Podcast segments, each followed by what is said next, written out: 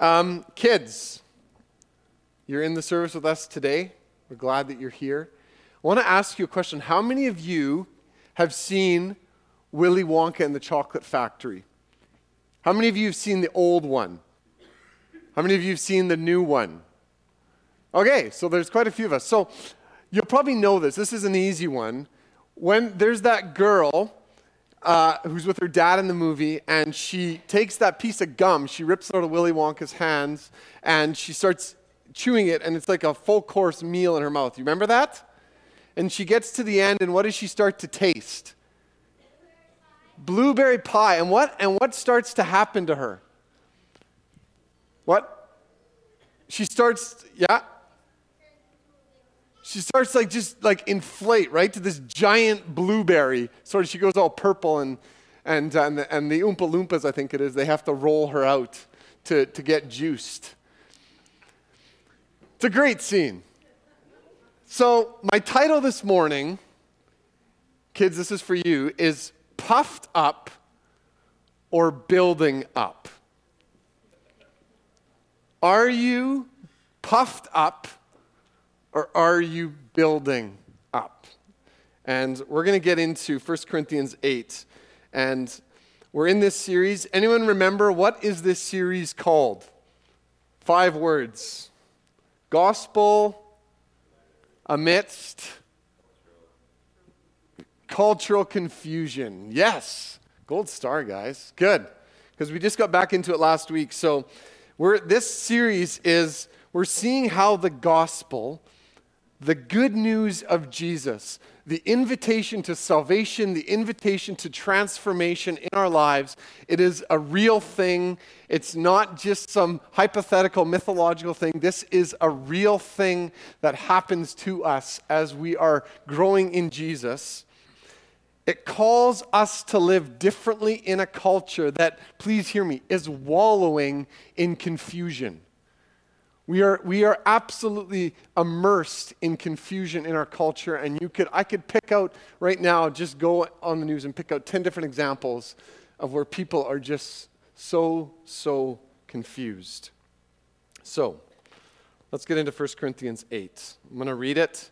Uh, it's going to be on the screen behind me. Now, concerning food offered to idols, we know that all of us possess knowledge. This knowledge puffs up, but love builds up. If anyone imagines that he knows something, he does not yet know as he ought to know. But if anyone loves God, he is known by God. Therefore, as to the eating of food offered to idols, we know that an idol has no real existence and that there is no God but one.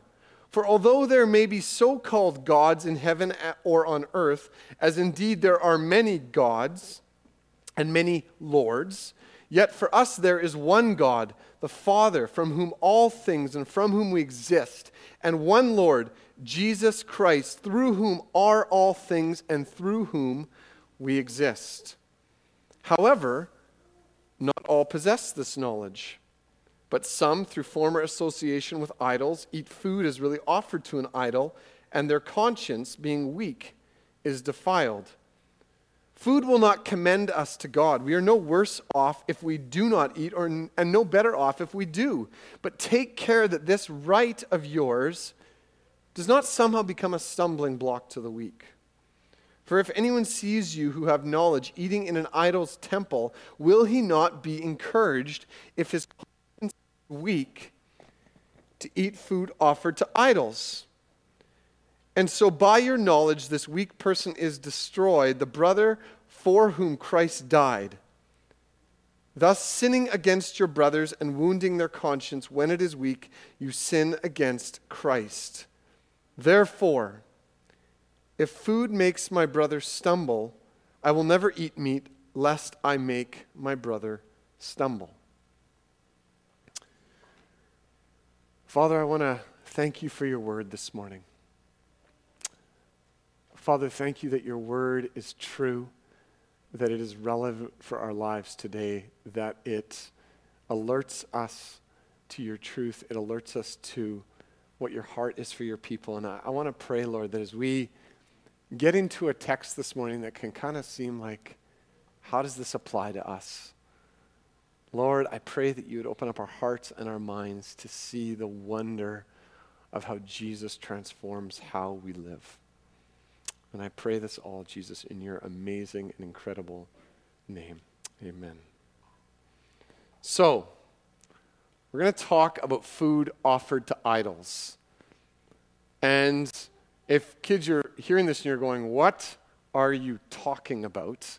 And maybe as adults, you're going, Why are we going to talk about a chapter that is talking about food being offered to idols? How does that have any relevance to us in the 21st century in a culture that lives completely different than a first century Roman culture?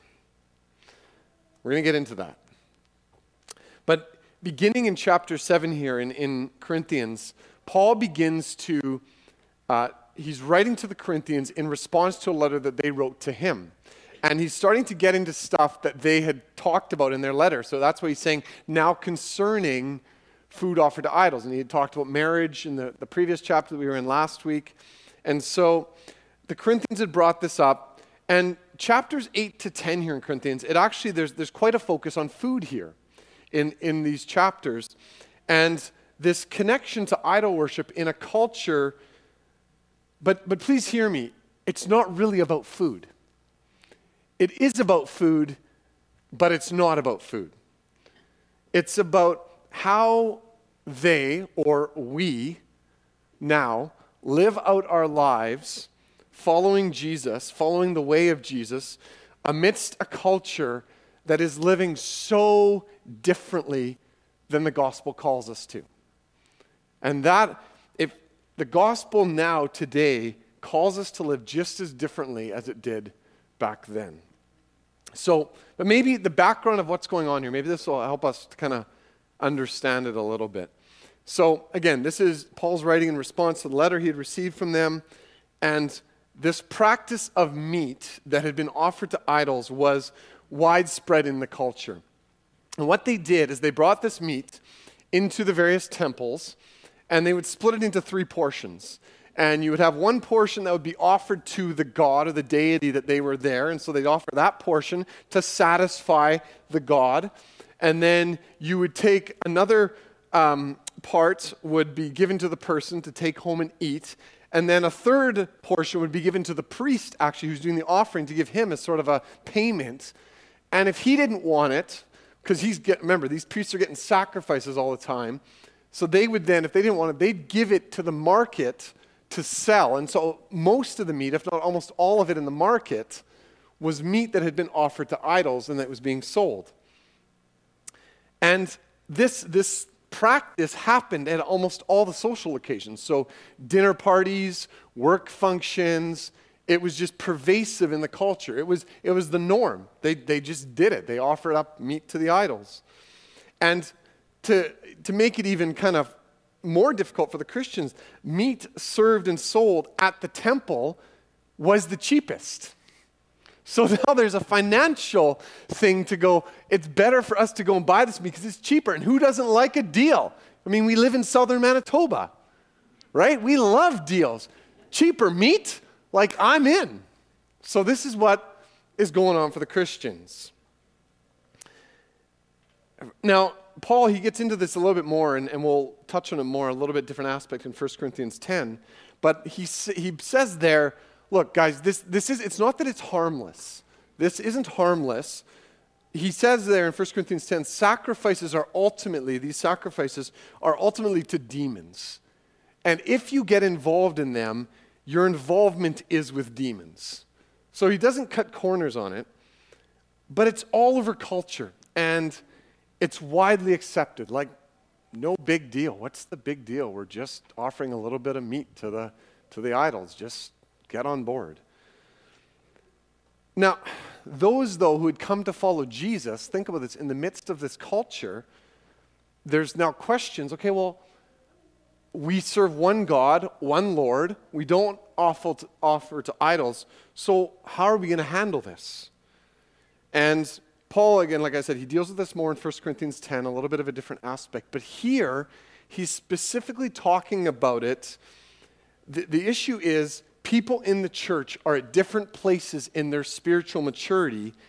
And the question is how do you protect one another in the church? How do you honor, how do you love one another in the church? That's really what the issue is here. And so we might read this and think, well, yeah, but Paul, this has no relevance to my life. Like, you're talking about meat offered to idols. Please, you're, you're still not connecting it for me. I think it actually really does relate to us in a lot of ways when we get past the cultural expression that we're seeing here. So I was, I was thinking about it this week and I thought, okay, what, what might be a modern day equivalent for us right here, right now in our world? Think about Manitoba Liquor and Lotteries Corporation for a second, if you'll, if you'll indulge me. They, they are all over culture. They are pervasive everywhere, that's culturally acceptable. Manitoba Liquor and Lotteries, they, they sponsor oodles of events. They sponsor sporting events, they sponsor the arts, they pour money into all sorts of different things, present a wide variety of gambling opportunities for people. It's all over. It's, it's motivated, people are motivated to get into it by a love of money and pleasure. They don't like to talk about this, but it enables and it fosters addiction in the lives of people but we don't really, that, that's not the nice part of it. We don't like to talk about that. Now, think about this. When it comes to alcohol and gambling, there's all sorts of differing perspectives amongst followers of Jesus.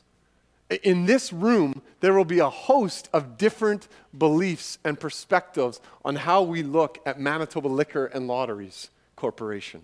I guarantee you, we've got different perspectives.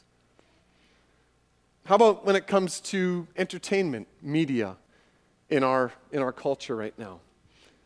Opinions in the church here, they're all over the map. Like you go, they, they let their kids watch what? Did, you hear what they, they let their kids watch that? Or did you hear what so and so, what they allow their kids to do? Does that happen in the church? Yes, it does. Yes, it does. This is real. What was happening in Corinth was that you had individuals who treated the whole food and idol thing very, very differently. There, there were those who claimed this knowledge about the issue. Six times here in these verses, Paul speaks of this knowledge that they have, that they're operating out of. And so it, again, this is where maybe context helps us. In Roman culture, there was a bunch of these cults and sort of secret societies, if you will, that were operating in the temples. And a lot of them would claim secret knowledge. That if you come to us, you will gain secret knowledge. And so it's pervasive in the culture. And so there was a big focus on knowledge, on what you knew or what you didn't know, and sort of the secrets that you had gotten to understand. There, and so that, that focus of religion was known as Gnosticism, Gnostics. And so the whole focus of Gnosticism was what can I know and what's in it for me? Our culture today, we worship, we worship the pursuit of logic and reason. We love logic, we love reason, we love to the accumulation of knowledge. We assess our lives all the time with what's in it for me? What, what do you have in this for me? That's, that is the constant way that people are looking and assessing things. The methods may be different, but the motivation is still the same. So, Paul says there's, there's those in the church there in Corinth who had come to understand you didn't need to be superstitious about eating food offered to idols. You didn't need to get into all of that superstition. And Paul says it. He says, he, he quotes them where they, they say an idol has no real existence and there is no God but one. And, and Paul, he agrees with them. He's like, You're right. There, there is no God but one. But, and again, Paul, he mentions, he gets into a couple different issues with this in 1 Corinthians 10. So it's not like he's not he's not just pushing all this under the carpet and saying it's not a big deal. He gets into it in, in 1 Corinthians 10 that no, there, there is a big deal if you think you can engage in this. But you have to think about the church in Corinth too. These individuals had come to follow Christ. They're immersed in a culture that is so pervasive in idol worship, and they want to reach the culture. And they're trying to figure out how do we live in a culture that's so pervasive where this is everywhere? This food offered to idols is just, everyone's accepting of it. How do we live for Jesus? And how do we not shut ourselves up from the world? That's, that's something to, they, they were wrestling with if you think about it, like if they're thinking, if we pull back from these dinners and these parties and all these work functions and all these things in the culture, well, how are we going to reach people? And we'll be a laughing stock. So they're real issues. Now, so there's that group, and then there's this other group that were affected and, and they didn't like this approach. They, individuals who thought, no, no, you, you can't eat any of this food that's been offered to idols. You, you just you can't do that. And you also have to realize there were those in the church who would have been very actively affected by this idol worship in their past life. They would have been immersed in this. They would have been engaging in all sorts of practices that they had, again, they had come out of. And now they're going, no, no, guys, you can't go back into this. We, we just we can't do this. This is wrong. So you can see now the, the tussle and the pull happening in the church that Paul's addressing. And I'm, I'm guessing, based on what we know in Corinth, based on the totality of the letter, these were heated discussions, if you will, in the church. Right? Remember, I follow Paul, I follow Apollos, I follow Peter. There was divisions and factions in this body. And so Paul's he's again working with you have this view, you have this view. Okay, let's sort this out. And really, what Paul's getting at, and this is where it's so relevant for us how does our behavior, how does our actions affect and influence one another? How do what you do, how does that affect others around you? When you have differing perspectives, when you have different opinions, beliefs, in the church, and there's, there's all sorts of those, how we live and our behavior towards one another, how do we work that out? And so, and Paul, he actually he reframes the issue here in verse 6 for them. He says, Yes, there is no God but one. We know these idols are nothing, but he says, There is one God from whom all, are all things and from whom we exist. He's saying we have God the Father, He's the source of all things. There's the Lord Jesus Christ, through whom are all things and through whom we, we exist. So he's reframing, saying, guys, this is the issue. One God, one Lord, He's through all things. We live for Him. In fact, in 1 Corinthians 10, he goes into and he says, he talks about doing all things for the glory of God. Everything. Everything we do he says, whether we eat, drink, everything we do is for the glory of God. God's glory is to be our goal. So, here's what I want to do here in the next little bit. In an effort to work out how we deal with differing views in the body, there, is differing views amongst us and how they affect others. I want to I want to talk about three practical implications from these verses for us. And then I, I want to conclude by connecting it back to the first few verses here that we read um, at the beginning of the chapter. So, first, first practical implication live mindful of your behavior. There was someone who told me the other day about a, a thread on social media on a, a local page here where someone had gotten on and taken, uh, had basically went on a public page to scold what someone else had done at the gas station. Someone had, it, it's not even important what they did. This person had done something at the gas station that this person thought was just wrong. So they went and they put it on social media and started scolding this person, and it turns into this whole thread.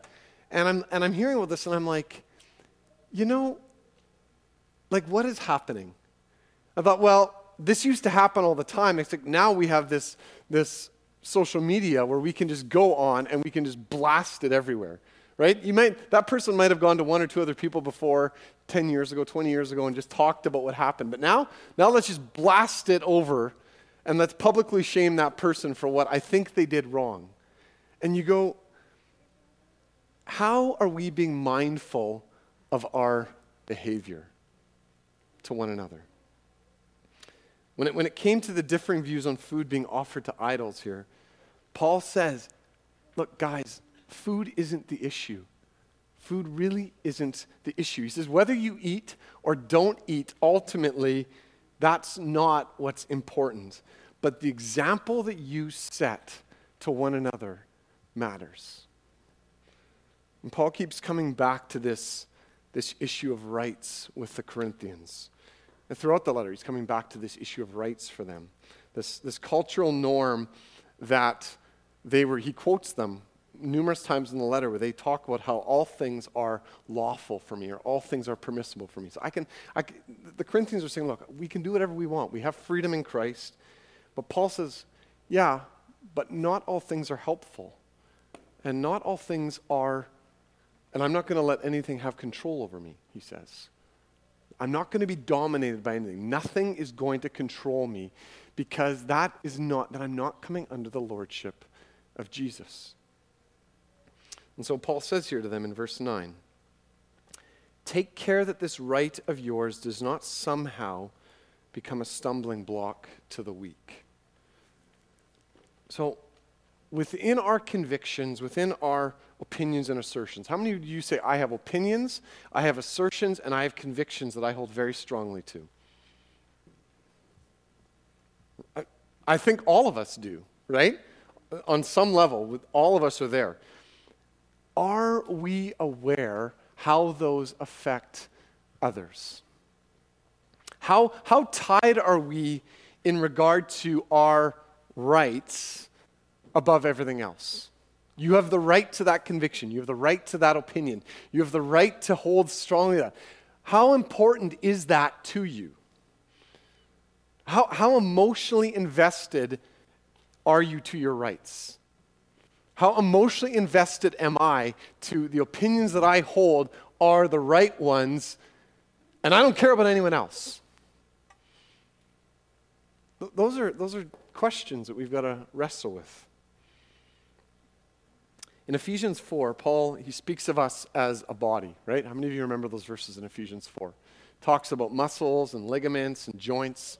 He says we're all connected. And, but he doesn't just say that. He doesn't just say, he doesn't leave it at we're connected and we're a body.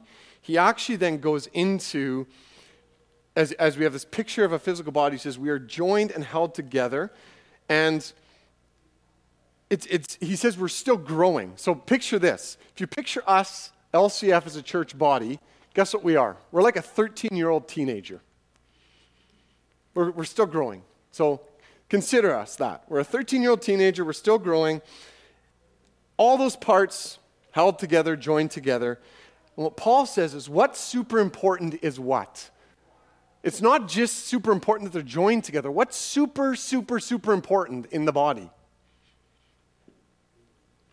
Yeah, but he talks in, in, in the body itself, the, phys- the picture of the physical body. What's super important when each part is working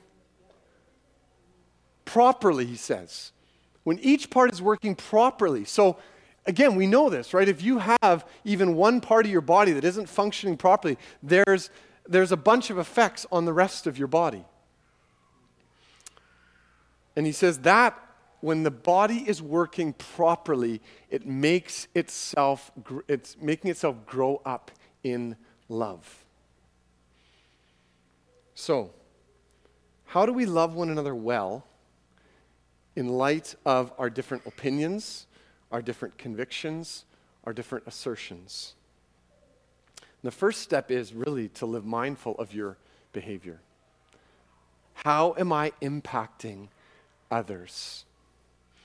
Because, now, having said that, so we can say, how am I impacting others? Here's, here's the flip side to this the temptation is to come and to hide, to put on the mask. You come into Sunday, as you're walking the door, whoop, put that mask on, come in. Now no one's going to really see what's going on in me. I'm going to look pretty good. I'm going to look like everything's functional, everything's healthy. That's not that's not being mindful of your behavior. That's just actually hiding. Right? This is this is about growing. We're, we're growing together.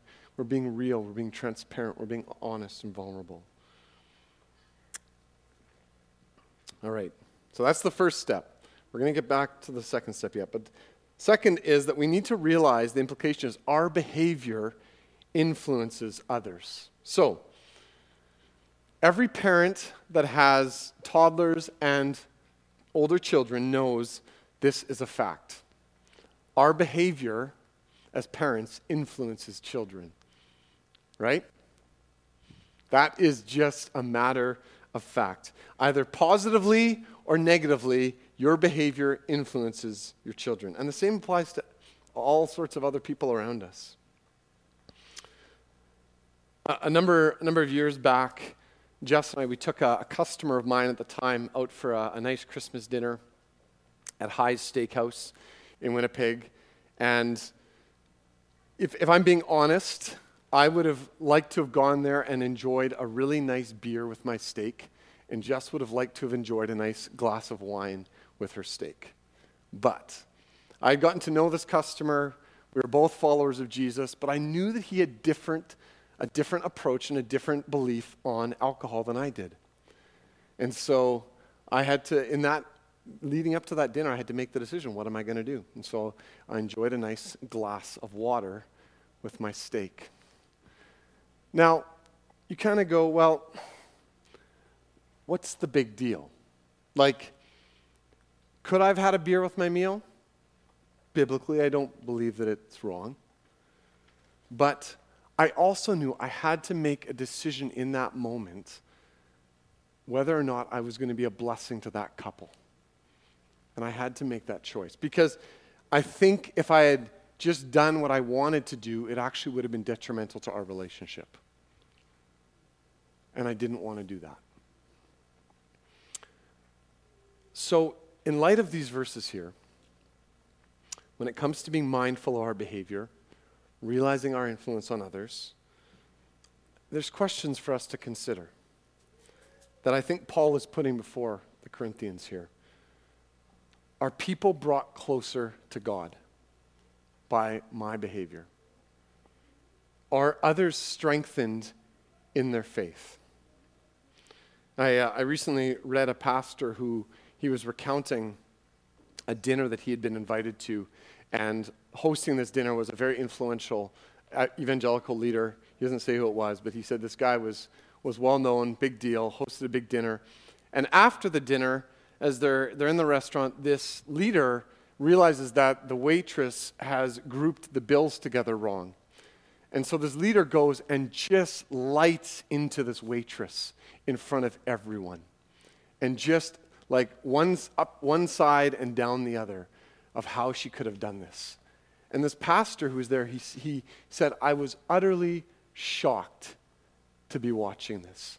And like this guy had no understanding of how his behavior was being seen by others.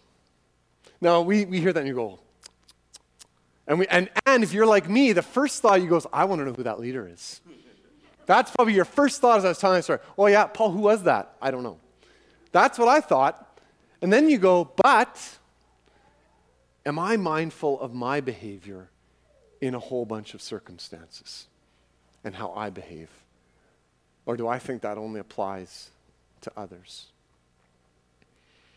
So, what else do these verses tell us? we have a responsibility to support one another. There's, there's another scenario in these verses that is really important for us to consider. When our behavior causes someone else to stumble.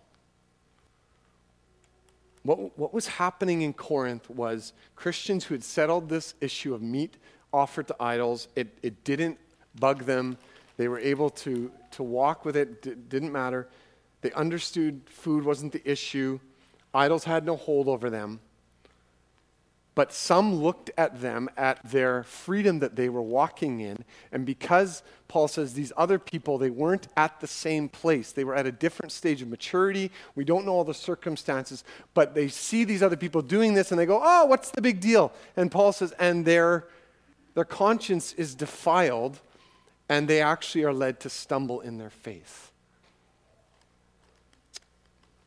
So for years, I, I wrestled with my position for years. I kind of went back and forth on how I felt about alcohol when I was younger. And I wrestled with it a lot. And because I wanted to be God honoring and I wanted to have a conviction about it. And I, I went back and forth until I felt like I came into a place of maturity with how to handle it. And Scripture tells us, whether it's that issue or another issue, it's essential that we come to that place in our lives. End of Romans 14. Paul, he's dealing with the same issue. He's talking about food and causing others not to stumble in that letter. And he says, Our conviction, whatever our conviction is, has to come from faith. If we're not sure in our hearts about what we're doing, Paul says, then actually you are in sin. If you're just doing it to go along and you're just doing it because it's the easy way, and you're not really, God hasn't spoken to you saying, then you're operating in sin. And here it, with the Corinthians, we see that, that our behavior and how it impacts others around us, it's actually a gospel issue. What Paul's saying is our rights are not as important as how we love others around us. And it actually has to have a direct impact on our behavior, how we treat one another. And that's more important. And so Paul's saying, he says, Look, I, I realize that, that some of you with knowledge, you believe you've figured out the Christian life. You've determined what you can and can't do. But he's saying, but what you're doing is to the detriment of others. So you think you've got it all nailed down, but look at what you're causing in your brother and in your sister next to you. Now, I don't know about you, but that can come across to me like that cuts across my will like a searing knife because it, we're told if it feels right to you, do it. And don't let anyone tell you otherwise. That is your conviction, do it. If it, if it that other person, they can deal with how they feel about it. That's, that's kind of how we're, we're taught. And in the church, if we add, I feel like the Lord is saying this to me, or I feel led this way, it's like we lay down the trump card. You can't tell me anything. The Lord told me this.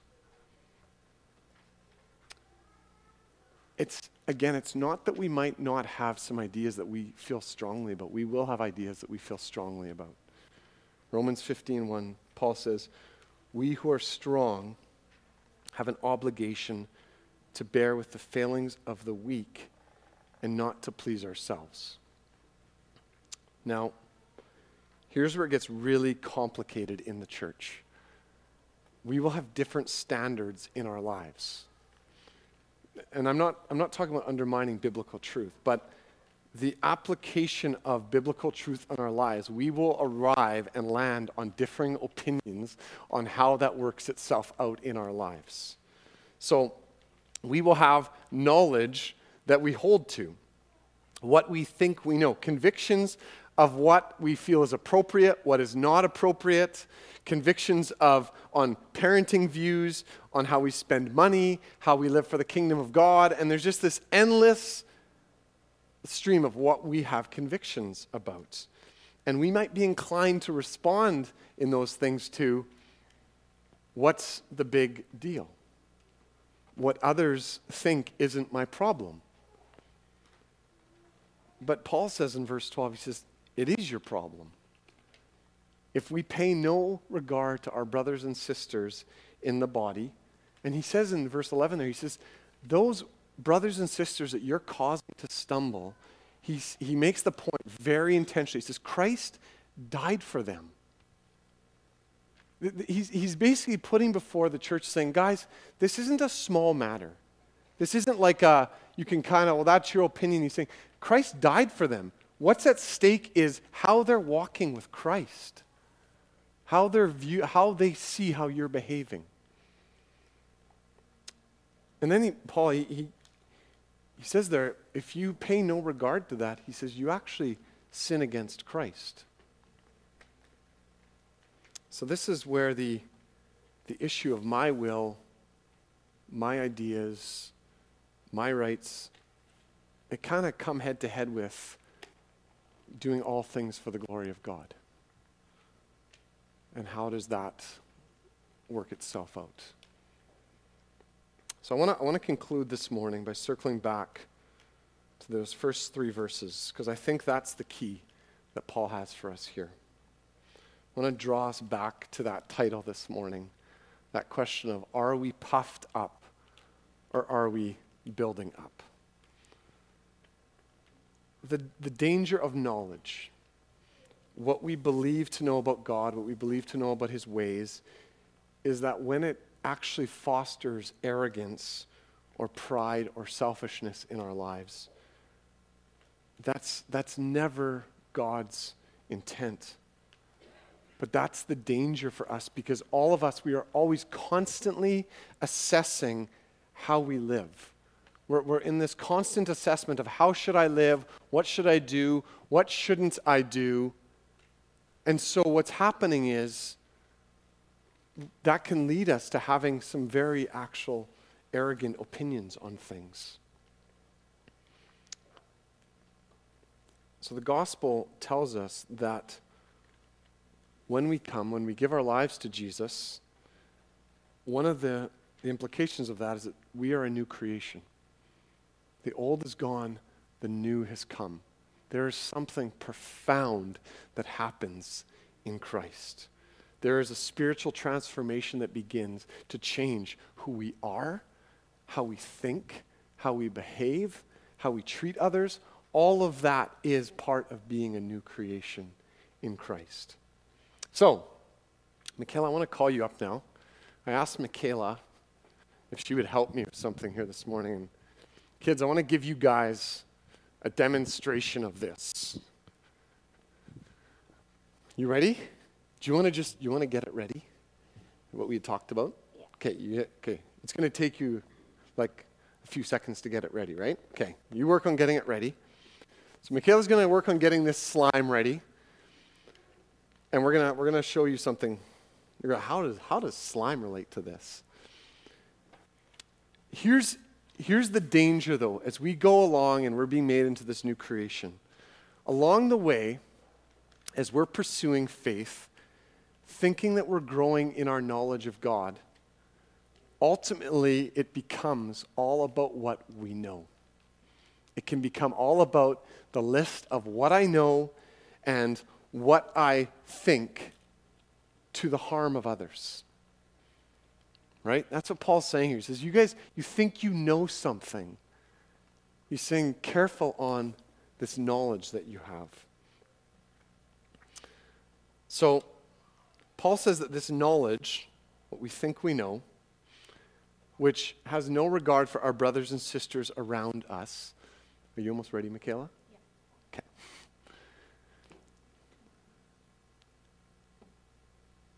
You gonna make it? Okay, we're waiting. no pressure. Paul says that this knowledge puffs us up. Michaela is going to show us something here that I think is a really cool demonstration of that. See, now this is pretty cool, right? This, this thing is puffed up. Now, the thing about all the knowledge and all the stuff in there and what we think we know and what we're tied to and what we hold to. like that. Didn't I was going to prick it. All you have to do is touch it. Right? And what happens? All that knowledge, Paul says, that puffs you up. It's gone. But he says there's another way. There's another way, and he says it's love that builds up. Thank you. Appreciate that. He says, when we're controlled by love, and the, and the, the love there he's talking about is the agape love in the Greek. Growing in true knowledge of who God is and how it calls us. It calls us to ask things like, What can I give? How can I help to build up others? How does my behavior affect others? Following this way of Jesus thinking of others' needs more than my own. That, Paul says, is what builds up the body. He says, knowledge, what you think you know, and all these things you're tied to and you're holding to. He says, it's just puffing you up, it's not building you up. When we're controlled by love, we desire to grow in love for God and to be known by him, he says there in verse 3. So, what Paul's saying is true knowledge doesn't lead us to pride in what we know, what we think we know, but to humility in what we don't know. Because we're pursuing, we just want to know the Father. It's not about the list of what I know and what I'm, what I'm holding to so much as I really just want to know the Father. So I want to I want to end this morning with a couple questions for us to consider. Roger, you can come up. And uh, I want to give us a few minutes as Roger plays to, to put these questions before the Lord. First is where does God want to encourage you in how you love others in the body? Because I believe that God wants to encourage us too. Where does God want to encourage you in how you are loving others in the body? And then where is God saying, where can you grow in your love? Because God is a God that is, He is extravagantly generous, and He's calling us to be extravagantly generous. So where can we grow in our love?